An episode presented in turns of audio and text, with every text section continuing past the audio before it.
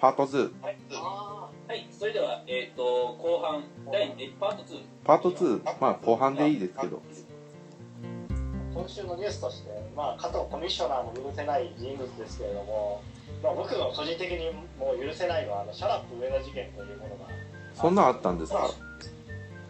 shut up 上田事件とは？ shut up 上田事件とは、えー、とあれは何でしたっけ？人権委員かなんかの、えー会合で、えー国連ですね。国連ですよね、国連の人権でまあ簡単に言ってしまえば日本の司法って大丈夫かっていうか警察って大丈夫かみたいなこう吊るし上げを食らったんですよね、まあぶっちゃけこう容疑がかかった人が99%が有罪になるってあの明らかにこう非常な手段とか使われてんじゃねえのみたいなことを言われてでなんかまるで中世みたいだなみたいなことをこう言われたらこうその上田という人が突然こう反論をしだしたんですね。でまああの我が日本は人権の先進国そういった瞬間にもう会場が大爆笑になってそしたらなんかそれに対して笑うんじゃないよって「 Don't laugh don't laugh shut up shut up」と言ったという事件ですね。えでまああれはなんていうかもうこう何何重にもこうあまりにもこうダメな構造がこう重なっていてこうどこから突っ込んでいいか分かんないっていうかもうなんかこうっていうなんか議論の焦点がなんか会議で shut up と言ってしまったっていう言ったってことがなんか失礼に当たるか当たらないかみたいな話になってるんですけど、一番重要なのはやっぱり容疑が99%有罪になってしまう日本の司法制度のやばさであってなんかその問題が完全にこうずれていってしまっているっていうこう現状とかも考えてなんか、なんかこう何重にもダメな感じっていうのがこう重なっていてなんかすごくうんざりをするという感じですね。ああこれさこれあ。シャラ上田って人やったんかいやなんかこの事件自体は知ってたけど上田って人なのか知らなかった結局日本において人権っていうものがどういうものかっていうことも人権委員ですらちゃんと理解できてないっていう事実ですね。まあそうですね。そうなっちゃうとなみたいな人権っていうのは原則でいうと人権っていうのは、まあ、対国家的なあと抵抗の権利で、つまりやっぱ国家があのなんていうんでしょう個人の権利みたいなものを侵害しようとしたときにあのそれに対して対抗する権利のことですね。人権っていうのはだから国がそういう国国と個人のあれでできたんですか？そうですはいあのやっぱいわゆるその一般的な権利の話と人権っていうのはやっぱそういう意味でですね。だからなんか僕がなんかこうあだから僕のコーヒーを太田さんが勝手に飲んでるんですよね。あそれはなんか人権どうのこうのじゃないそうです。これらがまあ所有権の問題なのであの民法的にはまあいわゆるその所有権とかあの詩人か詩人と詩人の関係なんですよ。でだから太田さんが僕の僕からいくら搾取しようとそれは人権侵害にはならないで僕がコロンボさんの部屋のチョコレート買って言ったとか。ああよくある話です まあそういうのは全然なんかこうあのこれは単なる権利侵害でその場合なんかその国家がつまりなんかその僕の所有物とかを勝手に没収とかすると。何の手続きとかもまでにそれが人権侵害っていう話ですうんまあでも僕もやったらまあえっ、とまあいろいろ縁があって僕は大阪拘置所の内部事情とかに詳しいわけですけど。まあねそれちょっとちょっとフォローしとかいやなんか勤めお勤めしてたんです。あ僕は まあ単純にやるとなんかそうですね。僕は昔法律とか学んでたので、まあ、その法律のまあその、えっと、先生とかにもまあ大阪拘置所とかで結構いろんな事情とか喋ってくれる先生とかいたわけですけどもまあねなかなか確かにあの内部内部もひどいしまああとなんかそのなんていうんでしょうね。まああのまあすごいえっと陰湿な嫌がらせとかが横行していたりしてですね。でなんかこうあの例えばなんかまあ実際ニュースとかになってましたけどちょっとなんかこう会話とか録音しようとしたらもうガッとなんかこうなんか刑務官が入ってきてですねそれを阻止したりだとか、まあ、非常になんかこうあのちょっとなんか同じ日本とは思えないあの非常に閉じたえっとなんていうんでしょうねあの問題になる空間だっていうのはよく聞きます。特に大阪。ああのね特にあとね大阪大阪そうです特にやっぱ大阪は結構ひどい伝聞でそういう話をいろいろ聞きました。人権ですよ。本当は市役所が人権週間とか言ってるからなんか混乱するんですよねあ。まあ、ありますよね。なんか、まあ、あれはなんか多くはなんかだからなんかこう、市役所とか、まあ、あと教育の現場とかで人権は大事だっていう時に、多くはあれですね、あのドラ問題とかです。ああ、うん、まあ、平等そうですよね。うん。からなんかこうあのちょっと前にえさっきの観光読書会でちょっとつなげると大阪に人権博物館ってあるんですよ。結構大きい。はいはいでこう海外とかのなんかガイドマップとかにもよく載ってたんですけど、まあ、そこはなんかまあ大阪のねそういうサービスの歴史みたいなのを結構大々的に取り上げてるんですけどでこれ結構観光地として結構成功していたんですが橋本市長になってからあ予算とかが削減されて内部の展示とかも結構しょぼくなっちゃってそもそも観光そういえばその海外からのその観光ガイドからも外されちゃったみたいな経緯があってこれは非常に問題があ今ダークツーリズム的な問題としても非常に問題があるそうですね話ですね。まあ、こういうのはひあのすごく、あのーまあ、大阪のその悲劇の記憶みたいなものの形状としても問題があるし今現ここにあるなんかその人権問題みたいなものを考える上でも問題があるので、まあ、よくないと思いますね。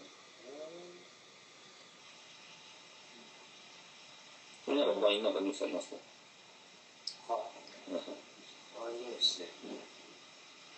まあ、だから他のニュースで言うと、まあ、僕今週買った本をとりあえず2冊あげるんですね。まずは、えっとこの国分光一郎さんの「あのブルーの哲学原理」これ出ましたね。待望の国分さんの。うん。でもう一冊あのこれあの宇野恒弘さんの「原子爆弾とジョーカーなき世界」まあ確かこれどっちも今週発売だと思うんですけど、まあ、出ましたこれねど両方に共通するのはどっちもすごく読みやすいです。だからね、えまあ、国分さんはもともと結構ね、読みやすい文章っていうので、えっと、まあ、飛沫対空人類学のことで、ハイデガーをこんなに分かりやすく喋っていいのだろう。だからそういう感じの本だったわけですけど、まあ、これ、小野さんもね、僕、小野さん、まあ、小野さんも基本的に読みやすいんですけど、その中でもなんか僕の感覚ではなんかこう段違いに、まあ、雑誌の連載っていうのもあるんだと思うんですけど、なんかすごいなんか読みやすい感じでしたね。よろしとかってあるんでしたっけ？書き下ろしっていうか、過失ですね。そう僕ね、僕の記憶では確かなんか村上春樹論とか入ってるはずだったんですけど、村上春樹論は入ってなくてですね、あの、エヴァ、エヴァ論、エヴァ級論です。はい。なんかタイトルなかった記憶がありますね。だから村上春樹の話はももちろんもちろん出てくるんですけど、ただちょっとドッカーンとなんか取り上げてしまうっていうのがないんですよね。残念ながら。まあ、村まあ、宇野さんがなんかさっきそれを褒めるわけはないんですけど、最近のなんか村上春樹詩人みたいなの立ってませんあ、そうなんですかなんか最近そっちに立っているみたいな話を聞いたけどマジですかそれはどういう、どういう理由ですかえーと何だったかななんかでそのツイッターとかですかうーん多分ツイッターとかなんかイベントとかをややるのかな朝からかなねそういう話を聞いてなんか最近どうも宇野はあの村上春樹を買っておられたしてああ、いいですね。本当ですか？からみたいなそんなそんな感じですかねまあ、やっぱ、まあ、あの、わた、あの、渡辺、あ渡辺直美さんでしたっけ？渡辺？はいそうです。なんかこう、村上春樹、ずっとディスってるんですけど、そのディスる対象がそもそも生まれてないので。あの、そ、それは本当に問題だろうっていうぐらい、もしくは読めみたい今回のやつは特になんか読まずに批判がすごく多かったですねな。あのね、やっぱ村上春樹って、やっぱ、売れてるの、やっぱ売れてるっていう、この事実だけで。判断されることがすごく多い。なんか、あの、組み株とかもそうだし、まあ、1984が一番そうでしたね。まさにあれは空気さなぎで、なんかこう、あの、すごく売れて読まれた。えなんかもうその現象、だからで内容を読んで、その現象だけを取り上げて語るみたいな。まあ仕方ないですよね、はいラノベの中の現代日本を読みましたよあ、そうなんですか？あどうでした？鳩岡啓太さんっていう、えー、と英米えーとアメリカ現代文学のキンチョンとかが専門でポストモダン系の人ですね、だからあの新しいあの講談、講談今日の講談社現代新書の新刊の人です。そうですねなんかまあ3冊ぐらいは読んだんですけど、うん。まあなんかちなみにこれは割と自分は好きでしたおうなんかめっちゃ薄いんですよね講談社現代文あの現代新書的に言えば平野喜一郎のあれと同じぐらいの薄さですよおう内容的な薄さっていうか単に分量的なうん。少なさっていうですね、なんか割となんか自分は面白く読めたんですけど、うん。なんかこうラノベの中の特になんかキョンとかああいうタイプのすごいなんか微妙なドライ感の、うん。なんかそういうマインドにたどり着くためになんかこうダブル村上あたりとかから解き起こしてるうん。ちょっとした精神史みたいな話でしたね。ああ。あとなんか穂村弘のエッセイとかの引用もあったりなんかだから仕事的には自分はつぶやいたりしたんですけど、うん。なんかか割と早水健門さんのやってるスタイルに近い感じ、うーん。まあ実証とかそういうよりもこういうなんか風に見れるよねみたいなうん。っていうのを文学畑の人が文学の景色でやったみたいああなるほな割となんかなんかこうラノベとかをちょいちょい読んで育った人は面白く読めるんじゃないかなと。なんかラノベ論っていうわけでもないんですよ。だから、うん、なんか精神史みたいな感じでした。どラノベを使ってなんか日本の精神みたいなのを捉え返すみたいな。でもラノベだけでもないんですよ。なんかそれこそ大江健三郎とかちょっと出てくるし村上春樹もかなり出てくるんですよ。ね、あとは何が出てきたかな。あとあれですね。演劇文庫が一冊も出てこないんですよあそうなんだ。だからラノベ論ではないんですよ。へえだからかなり自分多分20分ぐらいで読めたんでうん本当にサクサク読めるんじゃないかな。結構なんていうんだろうしっかりした文学研究者の方そうですね、なんか割とこうなんか論なんかこう書き方とかも変な感じですね。そうなんだね。その哲学さんとか背景とかああなるほどねなんか独学の文体がなくて文体じゃないですね一緒に考えるタイプ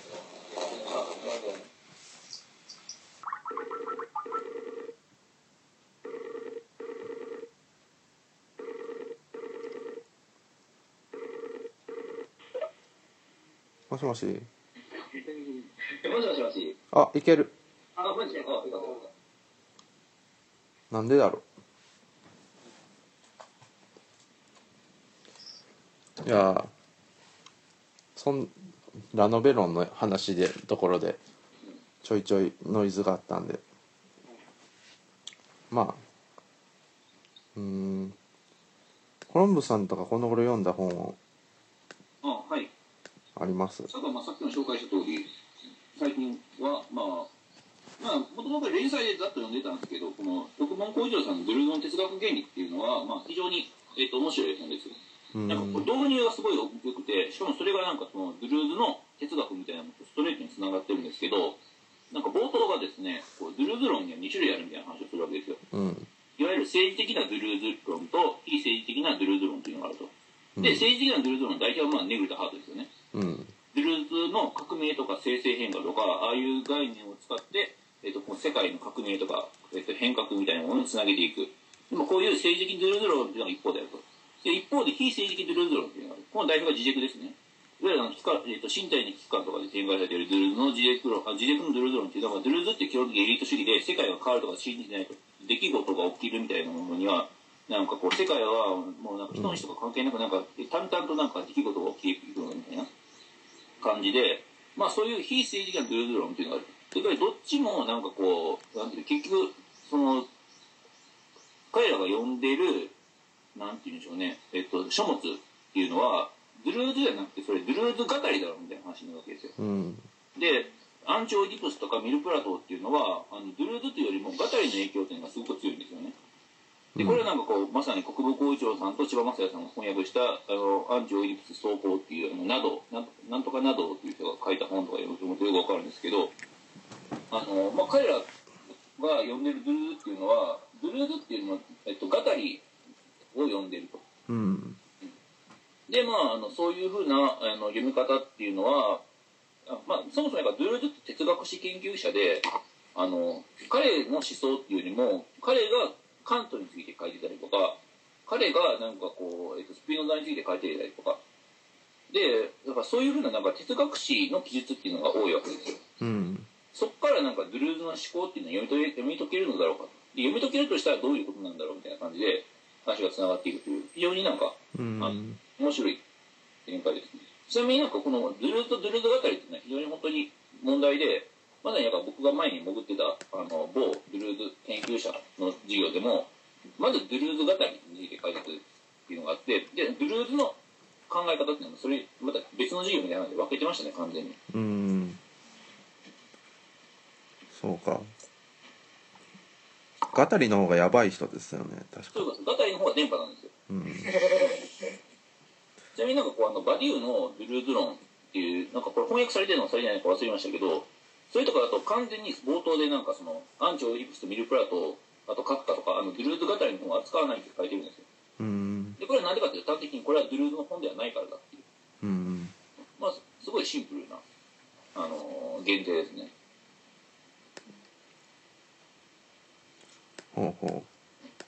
まあ、そこでなんか答えは第一章とかなんか自由関節和法っていうなんかこうドゥルーズの書き方みたいなものからドゥルーズの思考を辿っていくわけですけど、う、まあ、この辺もねもうさっきの話とかでもまるっきりつながる非常に面白い話なので、まあ、これはなんかこう非常にぜひ読んでいただきたいなという感じでしょうか、うん、あれそれは Kindle で出てましたっけ？気になってないです。出てないか。うん、やっぱ買うしかないです。これね、あの、今回出てるのは、これ、岩波全書っていう、岩波現代全書っていう、岩波が新しい、新しく出したシリーズで、結構なんか表紙とかもなんかこう、なんていうんでしょうね、あの渋くてかっこいいんですけど、これの第一弾として取り上げられているのは、この福部光一郎ドゥルーズの哲学原理ですね。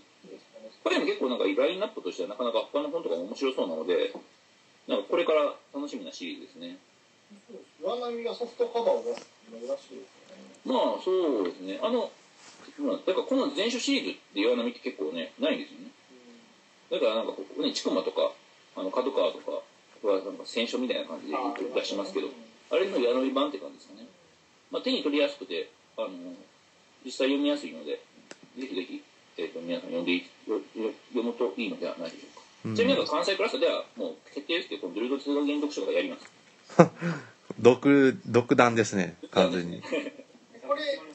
これとあれでブルーズ読書会をやるんあのね、これとね、あと、もし出たらですけど、千葉さんの新刊とか使って、国分光一郎千葉マックス読書会とかっていうのをやりたいですね。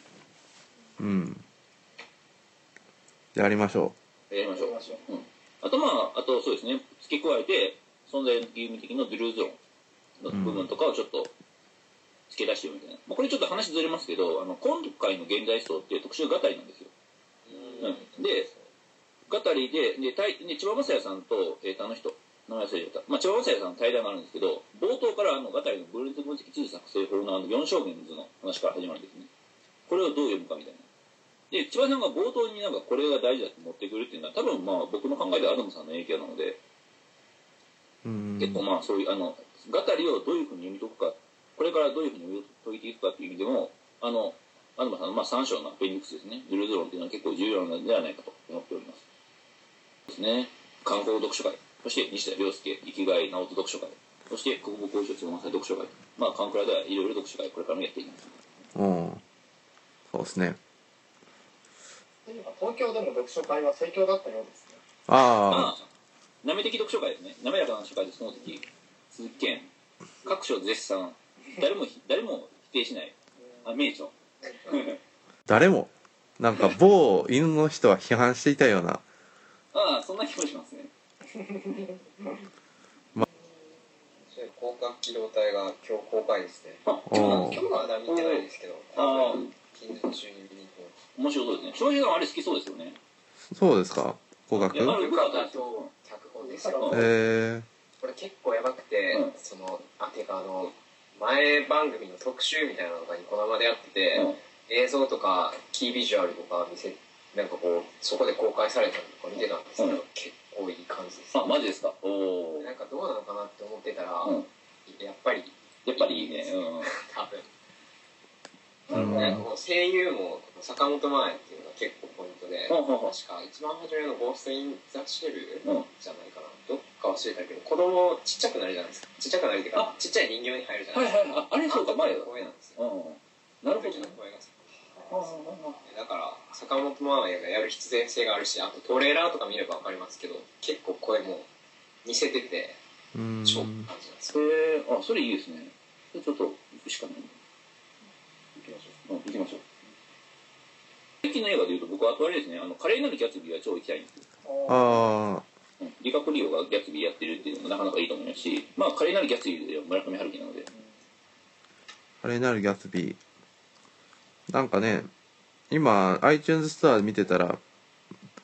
結構ランキングで古い版の華麗なるギャツビーがあれですねランキングしてますね。あそうなんですね。うん。春樹役じゃない本ですああ。自分も読んだのは春樹役じゃないですね。あそうなんですね。あのね春樹役の方がダントツでいいですよ。そうなんですか。そうそうそう。もうねなんかこうゴージャス感が全然違うんです。よ文体が華麗なる感が。うん。春樹の方がずっと華麗ですね。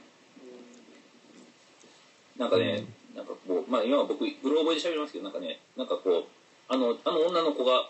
なんか服とか巻き散らかすシーンとかあるんですよ、うん。うん、なんかそういうところがすごいキラキラしますね。まあなんか村上春樹が最も愛している小説なので、うん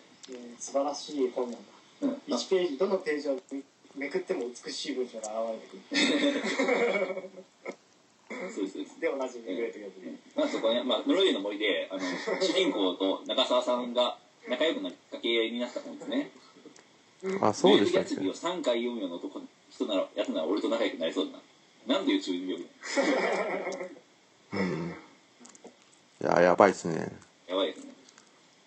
俺と仲良くなる資格をね判断して、まあ、長澤さんは判断してくれいただいているわけですよ。なかなか痛いですよね痛いですよねでもなんかまあああいうのがかっこいいと思ってなんか村上春樹風のなんかこう会話を、会話または文章を書き散らかしてた人が多かった時代っていうのがあったんですよ。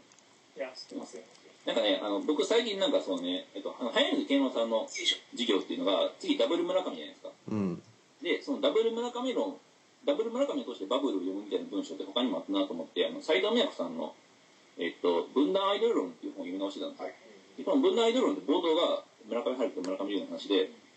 あまあ、村上春樹の話で、まあこうまあ、村上春樹からバブルを読みたいな感じなんですけど、まあ、レベル1みたいな。憑依系っていう人の話するわけですよ。憑依系とは何かというと。いやはやばそうだなんかね、まあ、最近はね、マイノリティ憑依なんていう言葉も流行ってましたけど、ああいう感じで、春樹に憑依しちゃうんですね。で、春樹風の文体で、なんかこう、えっ、と、今春樹は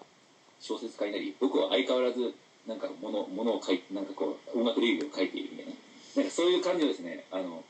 あの大変、すごい大変、痛い、なんかこう、あの書き手たちっていうのが、まあ、ちょろちょろっとこう出てきてるわけですよ。いやいっぱいいますよね。なんかレベル2みたいな、なんかこう、謎、あの、なんていうの、もの、な謎探し系、謎解き系みたいな。なんか、村上春樹のなんかこう、小説に過剰になんかこう、謎を読み込み、過剰になんか答えを解き明かしていくっていうみたいな感じですね。まあ、まあ結構これ前の本なんですけど、いまだにあるある系のね、あの、春樹読者像みたいな非常によくよく見えてね、とても面白かったですね。斎藤美和子さんはああいうのを書くのは非常にうまい。いやいいですよね口の口の悪いビジュアルなそうですね。うん楽しみですね来月の来月さんあ、楽しみですね。ああとなんかさっきさっきニュースを見ててなんか思ったんですけど思ったっていうかほえーってなったんですけど鳥人間コンテストで訴えるみたいなニュースが。あ、なんかありありましたね。阪神不随っていうかなんかな阪神不随じゃないかな。なんかとりあえず怪我してうん。訴えるみたいな。あれってどうなんですかね。誰が責任を持つのかよくわかんないですよね。自分がなんかイベントの主催者がそのイベントで起きた事故に対して責任を負うかって結構微妙ですよね。うん。しかもだから鳥人間の人ってチームなわけじゃないですか。でうんどうなんですかね。鳥人間コンテスト提訴。落下の衝撃で動けない体に。半分ああああああこういう事件なんですね。だから操縦士操縦士は全く別メニューしてて機体に関してはノータッチなわけですよ。完成しあだからあんまりちゃんとなってなかったまあ機体で飛んで知らずに飛んで落ちて怪我した。これはあの僕なんかこの人は、まあ、この人自すごくかわいそうだと思うんですけどうん。でもなんかこれはなんかこうそのテレビ局とかの問題ではない気がしますね。うんなんかそう思うんですよね。なんか難しいですよね。なんかこれってだから何なんですかね。あんまりだから誰も得しないというかうんやっぱてかまあ鳥人間コンテスト自体がなんかあまりにも安易安易というかすごい危険性を伴っているってことを認識されてないってことは問題だと思いますけどね。これを見て。なんかこれでだから鳥人間コンテスト出ようぜっていう感じでノリで参加するサークルとかは減るんじゃないかなっていう。気はしますけど。だってあんな10メートルぐらい飛んでるわけですし落ちたら死ぬじゃないですか普通に考えて。でもこんなんってなんか F1 の F1 のコンテストとかできないですよね。うん。F1 とかでなんか事故って死ぬとかなんかアイルトン・セナとか死んでるじゃないですかうん。その責任をなんかその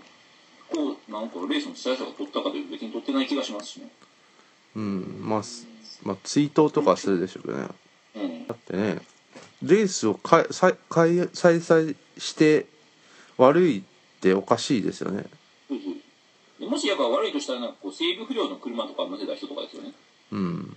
でなんかそれをなんかこう、まあ、もしこの鳥人間のその機械が制御不良とかだったとして確かにやっぱそれを管理してた人とかには多分問題があると思うんですけど。やっぱまあそのまあまあそこまでですよね。だから個人やっぱその個人間の問題ですよ。だからなんか私を騙してなんかすごい事故事故の可能性の高い機体に乗せたやつ。そいつの責任ですよ、まあそうですね。うんまあ、あとはなんかこうか本人の過失とかで過失総裁とかもあると思うんですけどね。やっぱそのそれを見抜けなかった本人の過失とかもあると思うので。しかもだからその危険交通事故とかと比較するといい気がしますね。うん、なんかその危険性をだからなんか誓約書とかはなかったんですかね？そのだから。ああ多分なかったんだと思いますね。うん。だから問題になったんですよ。うん。いやだから絶対そういうのって必要だったんじゃないですかね？鳥人間。僕はアマチュアのあれですからねうん。基本的には。しかもそれただ単に日本テレビ自体はそれをテレビで映すだけな大会じゃないですかあれは。まあやってるだろうけどいろいろと。だとしたら場と場というかねそういうのを提供するだけで。まあやっぱりやっぱりね一筆書かさなか一筆書かすべきですねこういう時は。ねだから大体なんか海外旅行とかでもなんか書かされるじゃないですか。うん。アップデートとかしても大体規約出てくるじゃないですか。ええああいうのですよね。なんかああいうのが窮屈だっていうふうな話もあるんですよね。うん。ただねまあ登山とかもそういうの書きますからね。人間コンテスト。まあ滋賀県なので。あ本当だ。琵琶湖なんでね。そうか。それでまあななそれでなんかこう声ってなったわけですうん。どうなんだろうなみたいな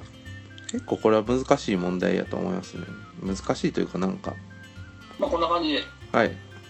まあ、そしたら、えー、と今回の関西クラスラジオは、えー、とこんな感じで、まあ、翔平さんとハンガードで、えー、と中継でお送りしました。うん。そしたら、スカイえー、と今回の関西クラスラジオ、えー、と喋っていたのは私、コントスと、太田と